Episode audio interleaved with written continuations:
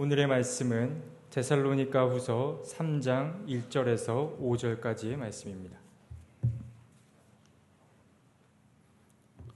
봉독하겠습니다. 마지막으로 형제자매 여러분, 주님의 말씀이 여러분에게서 퍼진 것과 같이 각처에 속히 퍼져서 영광스럽게 되도록 우리를 위해서 기도해 주십시오. 또 우리가 심술궂고 약한 사람에게서 벗어나도록 기도해 주십시오.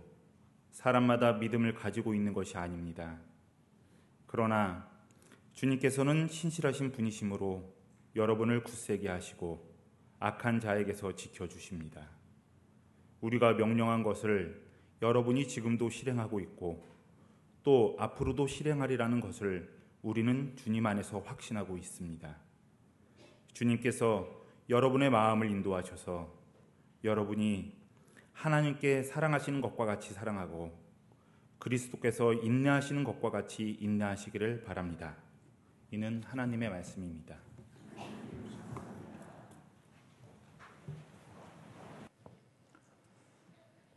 늘 우리에게 평강과 기쁨을 주시는 주님의 은총이 예배의 자리에 나온 여러분 모두와 함께 하시기를 빕니다.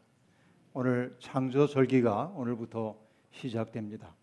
우리가 창조 절기를 지키는 까닭은 세상에 존재하는 어떤 것도 아, 하나님과 무관하게 존재하는 것은 없다는 사실을 돌아보면서 우리를 창조하시고 섭리하시는 하나님의 뜻이 어디에 있는지를 여쭈어보기 위함입니다. 우리의 삶을 돌아보는 것 이것이 창조절이 우리에게 주고 있는 도전입니다. 돌아봄의 방향은 아, 두 방향이라고 말할 수 있겠습니다. 첫 번째는 우리에게 맡겨져 있는 세상과 우리의 관계입니다. 세상에 존재하는 모든 것들이 우연히 존재하는 것 아니라 하나님이 창조하신 것이라고 우리가 진실되게 믿는다고 한다면 그래서 세상에 있는 모든 것들 속에 하나님의 숨결이 깃들여져 있음을 우리가 진실되게 믿는다면 우리는 경거망동하게 지낼 수 없고 그리고 피조물들을 함부로 대할 수 없습니다. 하찮아 보여도 동물도 식물도 모두 다 하나님의 섭리 가운데 존재하고 있는 것이기 때문에 그렇습니다. 파괴되고 있는 산림, 강과 바다, 땅과 대기는 하나님의 마음을 아프게 합니다. 우리가 진실로 하나님을 믿는 사람이라고 한다면 파괴되고 있는 세상 때문에 아파하고 있는 하나님의 아픔을 알아차릴 수 있어야 합니다. 창조절은 피조 세계를 대하는 우리의 삶의 방식을 그리고 태도를 하나님 앞에서 점검해 볼 것을 요구하고 있습니다. 진실로 우리들이 하나님을 믿는다고 한다면 창조주로 믿는다고 한다면 우리의 삶의 방식은 절제가 되어야 합니다. 나 좋을 대로 내 욕망대로 사는 것 아니라 최소한으로 누리지만 모든 것을 선물로 여기며 사는 삶이 바로 절제의 삶이라 말할 수 있을 겁니다. 또 하나 우리가 돌아봐야 할 삶의 방향이 있다 한다면 그것은 우리의 삶이 하나의 소명이라고 하는 사실을 우리가 늘 명심하고 살아야 합니다. 생명을 풍요롭게 만들고 북돋고 또 다른 생명들이 자기의 생의 몫을 충만히 누리며 살 수 있도록 도우라고 주님은 우리를 이 세상에 보내주셨습니다. 세상에는 완벽한 사람은 아무도 없습니다. 그렇기 때문에 우리는 서로에게 도움이 되는 삶을 살아야 합니다. 부족한 것을 채워주고 또 어, 넘어지려고 할 때 부축해 일으켜주는 사랑이 필요합니다. 하지만 여러분, 우리 시대는 슬프게도 사람 낭비가 심한 시대입니다. 내 마음에 들지 않는 부분이 있으면 가차없이 물어뜯어 그를 부정하려고 하는 것이 우리들의 습성이 되어버리고 말았습니다. 자기에게 조그만 상해를 입힌 사람을 죽였다고 자랑했던 아내들에게 자랑했던 람에게 노래 소리가 도처에서 들려오고 있습니다. 이것이 하나님의 마음을 아프게 하고 있습니다. 겸손하고 따뜻한 얼굴, 밝고 천진한 웃음과 만나기 어렵습니다. 성난 얼굴, 비아냥거리는 말투 때문에 우리의 영혼이 어지러울 정도입니다. 하나님을 믿는 이들은 그러면 안 됩니다. 아끼고 존중하고 북돋우며 살아야 합니다. 이것이 우리에게 주어져 있는 소명입니다. 하나님을 창조주로 믿고 산다고 하는 것은 바로 이 이중적 책임을 우리의 삶 속에 그대로 모셔드리고 사는 것입니다. 그런 의미에서 우리가 그렇게 산다면 믿음으로 산다는 것은 오늘 우리가 살고 있는 현대 문명 혹은 주류 세계의 가치관에 저항하는 행위입니다. 주류 세계의 가치관은 끝없이 힘을 숭상하지만 우리는 연약한 것 속에 있는 신비를 바라보는 사람들, 다른 세계를 바라보는 사람이기에 그 세계를 바라본다는 것은 바로 문명 세계, 이 세상 돈이 지배하는 세상에 대한 저항자로 산다는 것을 의미합니다. 여러분 믿음의 사람들은 사회적 통념을 따라 사는 사람들이 아니라 하나님의 마음을 품고 사는 사람들입니다. 그러기에 우리가 진실되게 하나님의 뜻대로 산다면 세상 사람들은 우리를 낯선 사람처럼 대할 겁니다. 세상 물정 모르는 사람이라고 우리를 비웃을지도 모르겠습니다. 그렇습니다. 우리는 그런 취급 받아야만 합니다.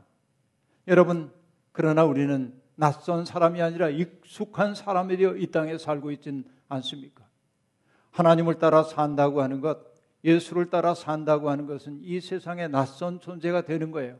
그래서 주님은 이 세상에 남겨지는 자신의 제자들을 생각하며 그들에게 이렇게 말씀하셨습니다. 너희가 세상에서 환란을 당할 것이다. 그러나 용기를 내어라. 내가 세상을 이겼노라 라고 말했습니다. 바로 세상을 이기는 믿음, 바로 이것이 하나님 안에 있는 사람들에게 요구되고 있는 것입니다. 여러분, 탐욕이 지배하는 세상에 영혼을 빼앗겨 버린 사람들은 교회에는 나오나 하나님의 말씀을 적당히 왜곡하거나 입맛에 맞게 변형시켜 소비합니다.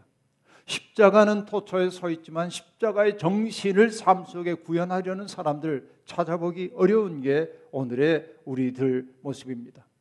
우리의 욕망을 거스리는 말씀은 외면당하기 일수입니다. 설사 참으며 그 말을 듣는다 해도 그 말씀이 우리의 삶을 바꿔놓을 가능성이 별로 없다면 이것처럼 슬픈 시대가 또 어디에 있겠습니까? 기영도 시인의 말처럼 성경에 밑줄 긋는 사람들은 많지만 생활에 밑줄을 긋는 사람들이 많지 않은 것. 바로 이것이 오늘의 우리 기독교의 현실이라 말할 수 있겠습니다. 하나님을 믿는다 하면서도 우리는 나도 모르는 사이에 내면화한 세상의 문법에 따라 삽니다. 하늘 문법 내팽개치고 세상 문법 따라 살면서 우리는 하나님을 믿는 줄 착각하고 산다는 말입니다. 여러분, 끝없이 불안을 부추기는 세상을 바라보기에 우리가 어질어질하기에 세상 문법에 굴복하고 살고 있지는 않습니까? 그렇게 여러분 우리는 하나님 말씀 앞에 다시금 서야 합니다. 바울 사도는 데살로니가 교인들에게 주님의 말씀이 각처에 속히 퍼져서 영광스럽게 되도록 하기 위해 우리를 위해 기도해 달라고 복음 전도자인 자신들을 위해 기도해 달라고 말하고 있습니다. 참된 말씀만이 세상을 정화하고 그리고 사람들을 새로운 존재로 변화시킬 수 있음을 그는 알았기 때문에 그렇습니다. 세상에는 정말 목마른 사람들이 있습니다. 대개는 세상에 뭔가를 마시면서 자신이 목마른 줄조차 모르고 살지만 영혼의 헛헛함 때문에 정말 마실 만한 물을 찾는 사람들이 있는데 바로 그들에게 복음을 전하는 것이 사도가 자신의 일생을 걸었던 일입니다.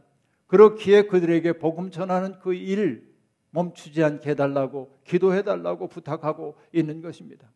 여러분, 그런 목마름, 그리움, 간절함을 품고 사는 사람들, 그들이 첫 말씀과 만나면 마치 도화선에 불이 붙은 것처럼 그들은 크게 폭발하는 영혼이 될 수 있는 겁니다. 마치 어미 달기 알을 쪼아줌으로 새끼 병아리가 부화하는 것처럼 하나님의 말씀이 누군가에게 가서 탁 쪼아줌으로 그들 속에 잠들어 있던 새로운 존재가 깨어나는 그 신비를 보았기에 바울 사도는 어려움 속에서도 복음을 전하고 있고 그 일을 위해 기도해 달라고 부탁하고 있는 것입니다. 여러분, 씨 뿌리는 사람의 비유를 생각해 보십시오. 씨를 뿌리는 사람이 씨를 뿌리지만 대부분의 씨앗은 허비되고 맙니다. 그러나 옥토에 떨어진 씨앗은 많은 결실을 거둡니다. 이 비유의 해석 방향을 사람들은 옥토에 떨어진 씨앗에 대해서 얘기하지만 실제로 이 비유가 핵심, 비유의 핵심은 뭐냐면 복음을 전하며 낙심하지 말라는 겁니다. 허비되는 것처럼 보여도 그러나 어딘가에 가서 반드시 말씀은 결실로 맺혀진다라고 하는 사실을 우리에게 일깨워 주고 있습니다. 바울은 바로 그 일을 위해 기도해 달라고 부탁하고 있습니다. 그리고 바울 사도는 교인들에게 또한 또 다른 기도를 요청하고 있습니다. 심술 굳고 악한 사람들에게서 우리를 지켜달라고 주님 앞에 기도해 달라는 겁니다. 우리 경험에서 알고 있죠. 선한 뜻을 품고 산다고 해서 사람들이 늘 우리에게 선하게 응대하는 것은 아닙니다. 선을 악으로 갚는 사람들이 제법 많이 있습니다. 세상이 전부 다 그렇다면 살 수 없지만 그런 사람들이 도드라져 보이는 게 사실입니다. 그들은 다른 이들과 아름다운 관계를 맺기보다는 다른 사람들을 이용하여 자기 이익을 확보하거나 자기의 의를 드러내는 일에만 몰두하고 있기 때문에 다른 사람들을 상처 입히고 다른 사람들에게 고통을 주면서도 그것을 반성조차 하지 않는 것입니다. 여러분, 하나님의 말씀을 전하는 사람들, 하나님의 뜻대로 사는 사람들을 조롱하고 끌어내리고 그들을 악으로 물들이기 위해 애쓰는 사람들이 세상에 있습니다. 그러기에 바울 사도는 그들에게 우리가 물들지 않게 해달라고 그렇게 하나님께 기도해달라고 부탁하고 있는 것입니다. 여러분, 그런 사람들과 자주 만나다 보면 우리의 내면 속에 시커먼 멍이 들기 시작하고 그 멍이 번져가면서 우리는 작은 자극에도 비명부터 질러대는 사람으로 변화될 수밖에 없습니다. 이것이 우리들입니다. 용기를 잃고 하나님의 뜻대로 살기보다는 세상 문법에 맞추어 사는 비굴한 신앙인이 될 수도 있는 겁니다. 용기를 잃고 세상에 길들여진 사람이 될 때 여러분 누가 웃겠습니까? 하나님이 아닙니다. 사탄이 웃고 있겠죠. 여러분 성도들이 서로를 위해 기도해 줘야 하는 까닭은 그 때문입니다. 나를 위해 기도해 주는 사람이 있고 그 기도를 들으시는 하나님이 살아계시다는 사실을 믿을 때 우리는 힘겹지만 폭포를 거슬러 오르는 연어처럼 세상을 거슬러 하늘 문법 가지고 살 수 있는 겁니다. 이어서 바울 사도는 기도의 부탁만 하는 게 아니라 데살로니가 교인들이 복음적인 삶을 꾸준히 살고 있다는 사실을 인지하고 있음을 말하면서 앞으로도 여러분들이 복음적 삶을 살 것임을 나는 확신한다고 말하고 있습니다. 사실 이것은 확신의 피력이지만 하나의 격려의 말이라고 볼 수 있습니다. 여러분, 누군가가 나를 신뢰해 줄 때 나는 자꾸만 무너져 내리는 내 마음을 추슬로 새로운 삶을 살 수 있지 않던가요? 저는 생각해 봅니다. 시몬 베드로 그의 일생 예수님의 공생애를 함께 했던 시몬의 삶을 생각해 봅니다.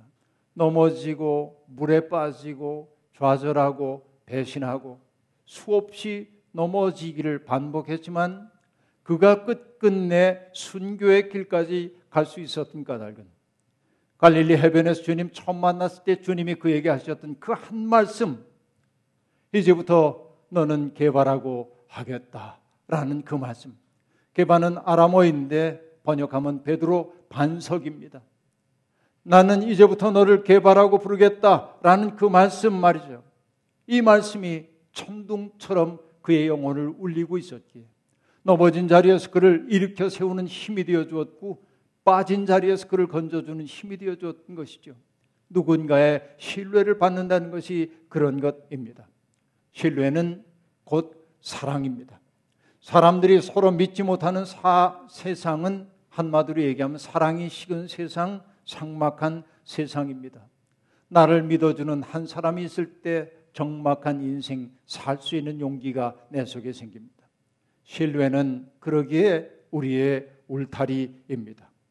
그런데 여러분, 우리도 주님을 믿지만 주님도 우리를 믿으신다는 사실을 여러분 아십니까? 우리가 이 자리에 있는 까닭은 주님이 우리를 믿고 신뢰하시기 때문임을 잊지 마십시오. 주님의 그 사랑이 우리의 울타리가 되어주고 있는 것입니다. 그리고 바울은 데살로니가 교인들을 축복합니다. 주님께서 여러분의 마음을 인도하셔서 여러분이 하나님께서 사랑하시는 것과 같이 사랑하고 그리스도께서 인내하는 것과 같이 인내하기를 바랍니다. 라고 말합니다. 바울이 교인들을 위해 이런 기도를 드리는 까닭은 자신의 경험에 비추어 볼 때 인간의 의지가 얼마나 연약한가를 알았기 때문에 그렇습니다. 그 유명한 로마서 7장에서 바울 사도가 말하잖아요. 나는 선을 행하려는 의지를 가지고 있지만은 번번이 행하는 것은 악이더라라고 바울 사도는 그렇게 고백하고 있습니다. 인간의 의지조차 죄로 오염되어 있을 때 우리는 의지대로 살지 못합니다. 그렇기에 여러분 정신을 차리지 않으면 안 됩니다. 정신을 차리지 않으면 오랫동안 젖어든 삶의 습관이 우리의 의지와 지향을 제멋대로 바꾸어 놓습니다. 그렇기에 바울 사도는 고린도 교인 아 데살로니가 교인들이 하나님의 인내하심처럼 그리스도의 사랑처럼 그 안에 항구하게 서기를 소망하고 있습니다. 인내란 어려움을 끝까지 참아내는 것을 의미하기도 하지만 신앙적 의미에서 인내란 지향을 포기하지 않는 것입니다. 하나님의 마음을 향한 순례를 멈추지 않는 것이 여러분 인내라고 말할 수 있겠습니다. 회의의 순간이 찾아올 수 있습니다. 달콤한 유혹이 찾아올 수 있습니다. 위험이 닥쳐올 수도 있습니다. 그것들이 우리의 삶의 방향을 하나님이 아니라 세상 쪽으로 돌려놓으려고 할 때 끈질기게 no라고 얘기하며 하늘을 향해 나아가는 것 바로 그것이 인내하는 믿음이라고 말할 수 있겠습니다. 자꾸만 우리는 맞서 싸워야 합니다. 그래야 영혼의 근육이 생기는 법입니다. 세계 국제 정의 선교의 대표인 게리 하우겐이 들려주는 재미나는 얘기가 있습니다. 아홉 살이 되었을 때 이 게리 하우겐은 미식 축구의 매력에 깊이 빠져들었습니다. 미식 축구 보는 게 좋았습니다. 그리고 동네에 있는 미식 축구팀에 가담했습니다. 사실은 축구를 하고 싶기도 했지만 어린 게리 하우겐의 눈길을 끌었던 것은 번쩍거리는 헬멧, 그리고 널찍한 어깨 보호대, 그리고 멋있는 유니폼, 그것을 입고 싶었기 때문입니다. 엄마가 그 모든 걸 사줬습니다. 그 모든 것들을 차고 사진 찍고 행복했습니다. 그리고 첫 번째 연습을 하러 갔습니다. 연습을 마치고 돌아오는 길에 게리 하우겐이 엄마에게 말합니다. 엄마, 이제는 충분히 맛본 것 같아요. 내일부터는 나가지 않을게요. 왜 그런 얘기를 했을까요? 미식축구가 몸싸움이라는 사실을 그 연습 과정을 통해 알았고 몸싸움 하면서 뒹굴르다 보니까 그게 싫었어. 그래서 이제는 이 정도면 충분하다고 얘기했습니다. 여러분 같으면 어떻게 하겠습니까? 게리 하우겐의 어머니는 지혜로운 분이었어요. 그래, 그렇게 하자. 그리고 잠시 후에 얘기했습니다. 내일 감독님에게 모든 장비를 갖다 드리도록 하자. 생각이 바뀌었습니다. 그래서 아니요, 조금만 더 해볼게요. 이렇게 해서 미식 축구에 맛을 들이고 나서 게리 하우겐이 얘기합니다. 몸싸움의 묘미를 알게 되었다고 말이죠. 여러분, 우리는 어떻습니까? 신앙생활 하면서 부딪혀야 될 때 부딪히지 못하고, 그렇죠? 헬멧과 어깨 보호대 이 멋진 장비와 유니폼 가지고 기념 사진만 찍으며 신앙생활하고 있다고 말하는 것 아닙니까? 우리들도 부딪혀 싸워야 하지 않겠습니까? 이게 여러분 바로 신앙생활입니다. 타락한 세상에서 하나님의 뜻을 행하는 것은 늘 위험을 감수하는 일입니다. 그렇기에 인내가 필요합니다. 싸우다 보면 우리 거칠어지기 쉽습니다. 그렇기에 사랑을 견지해야 합니다. 인내와 사랑의 길, 바로 그것이 신앙의 길이라는 이야기입니다. 창조절이 시작되었습니다. 우리의 믿음이 주님의 신뢰 속에서 무르익어 가야 합니다. 피조물들을 돌보고 곁에 있는 사람들을 하나님의 형상으로 대해야 합니다. 그 길, 사랑과 인내의 길로 우리를 불러주신 하나님께 감사하며 가야 합니다. 이 가을, 여러분 그런 삶을 통해 기쁨과 보람을 추수하는 나날이 되기를 주의 이름으로 축원합니다. 주신 말씀 기억하며 거듭의 기도 드리겠습니다. 하나님 호허벌판에 선 듯 우리의 삶이 울태로울 때도 주님의 사랑이 주님의 신뢰가 우리의 울타리가 되어 우리를 지켜 주십니다. 주님 때때로 세상의 문법을 따라 속절없이 이끌려가는 우리들이지만 이제는 믿음과 사랑의 길을 검질기게 걷는 새 사람들이 되고 싶습니다. 주님 우리 가운데 오셔서 우리의 주인이 되어 주시옵소서. 예수님의 이름으로 기도하옵나이다. 아멘.